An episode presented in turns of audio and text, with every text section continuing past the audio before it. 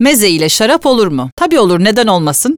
Ama işte yiyecekleri sınıflandırmamak lazım. Hani başından beri yemek şarap uyumunu anlatmaya başladığımdan beri söylediğim şey aslında bu. Yani yiyecekleri sınıflandırmayacağız. Tamamen içeriğinin ne olduğuna bakacağız. İçeriğinde yoğurt mu var, sarımsak mı var, baharat mı var, işte taze otlar mı var, kuru otlar mı var? Bunlara bakarak aslında bu eşleşmeyi söyleyebiliriz. Şimdi bizim meze dediğimiz şeye İspanyollar tapas diyor, Ruslar zakuski diyor. Farklı ülkeler bunlara farklı isimler veriyor. Fransızlar amüzbüş ya da ordöv diyor. İtalyanlar antipasti ya da çiketti diyor e, gibi gibi. Dolayısıyla şimdi böyle baktığınız zaman aslında bu soru herhalde sadece bizim ülkemizde var diyebiliriz. Çünkü bizde meze dendiği zaman akla gelen şey, karşısına koyduğumuz şey her zaman rakıdır. Yani tabii ki de rakıyla meze mükemmel uyum diyebiliriz. Birçok meze zaten o rakılara göre yaratılmıştır. Rakı stillerine göre yaratılmıştır aslında bakarsanız ama bu o mezelerle şarabın olmayacağı anlamına gelmez. Çoğunlukla rakı mezelerine baktığımız zaman mesela yoğurtla şarap olmaz dedikleri için özellikle yoğurt kısmından girmek istiyorum.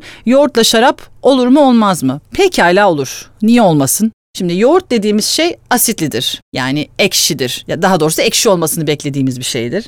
E, yoğurdun karşısına benim bu mantıkta ne koymam gerekir doğal olarak? Karşısına yüksek asitli bir şarap koymam gerekir. Mesela emir üzümünden üretilmiş e, veya Sauvignon Blanc üzümünden üretilmiş bir şarap pekala o yoğurtlu mezeyle denge kuracaktır. Aa o yoğurdun içine şey mi girdi? Sarımsak mı girdi mesela? Tamam.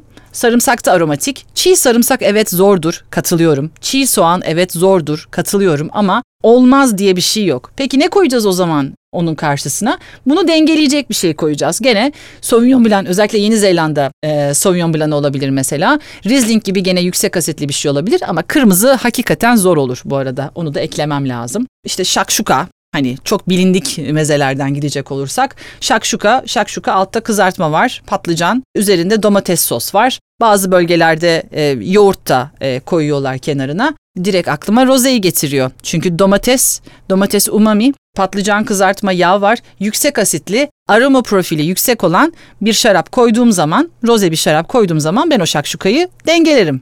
Humus diyelim Hani humus, nohut var, tahin var. Yani yağlı bir şeyden bahsediyoruz. En basit iki e, malzeme olarak bunları söyleyebiliriz. Humusla bir şeyi uydurmak istiyorsak da mesela ben sanırım gene bir kırmızıya gidebilirim burada. Kalecik karası gibi. E, çünkü nohutta da tahinde de protein var. Protein de tanen ister. Ama çok yüksek tanen de olmaz tabii ki burada bunlar sebze olduğu için. Dolayısıyla burada birazcık daha böyle kırmızıya doğru kayabilirim. Ya da şardone gibi bir Chardonnay ya da Chardonnay Viognier kupajı gibi daha güçlü beyazlara gidebilirim. Özellikle meşe fıçıya girmiş olanlar çok daha uyumlu olacaktır burada.